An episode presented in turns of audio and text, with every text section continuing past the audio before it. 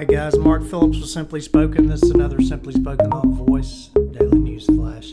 Hey, back again talking about something that we don't hear a ton of about in the voice space or in the, the digital assistant space, and that's the release of the Oracle digital assistant. So we, you know, Oracle is the back end for a lot of companies uh, today, and so they're still a, a force to reckon with.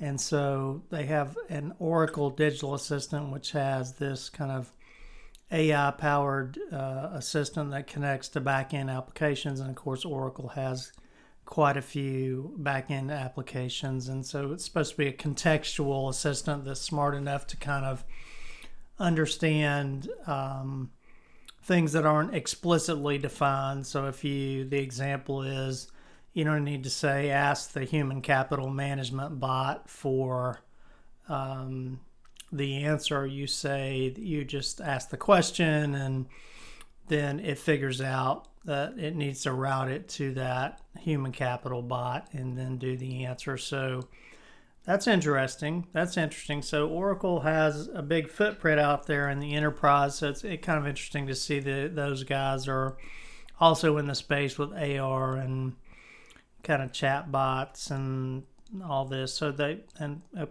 you know they bill it as a very sophisticated deep learning technology, and so they do a lot of semantic parsing to understand you know how to respond. And so that's a that's an advancement. We'll see. We'll see how that how that works. So oracle is not uh, top of mind in the voice space but i think it's interesting to see those guys um, much in the same way that I think Salesforce is trying to open up the enterprise, Microsoft trying to open up the enterprise.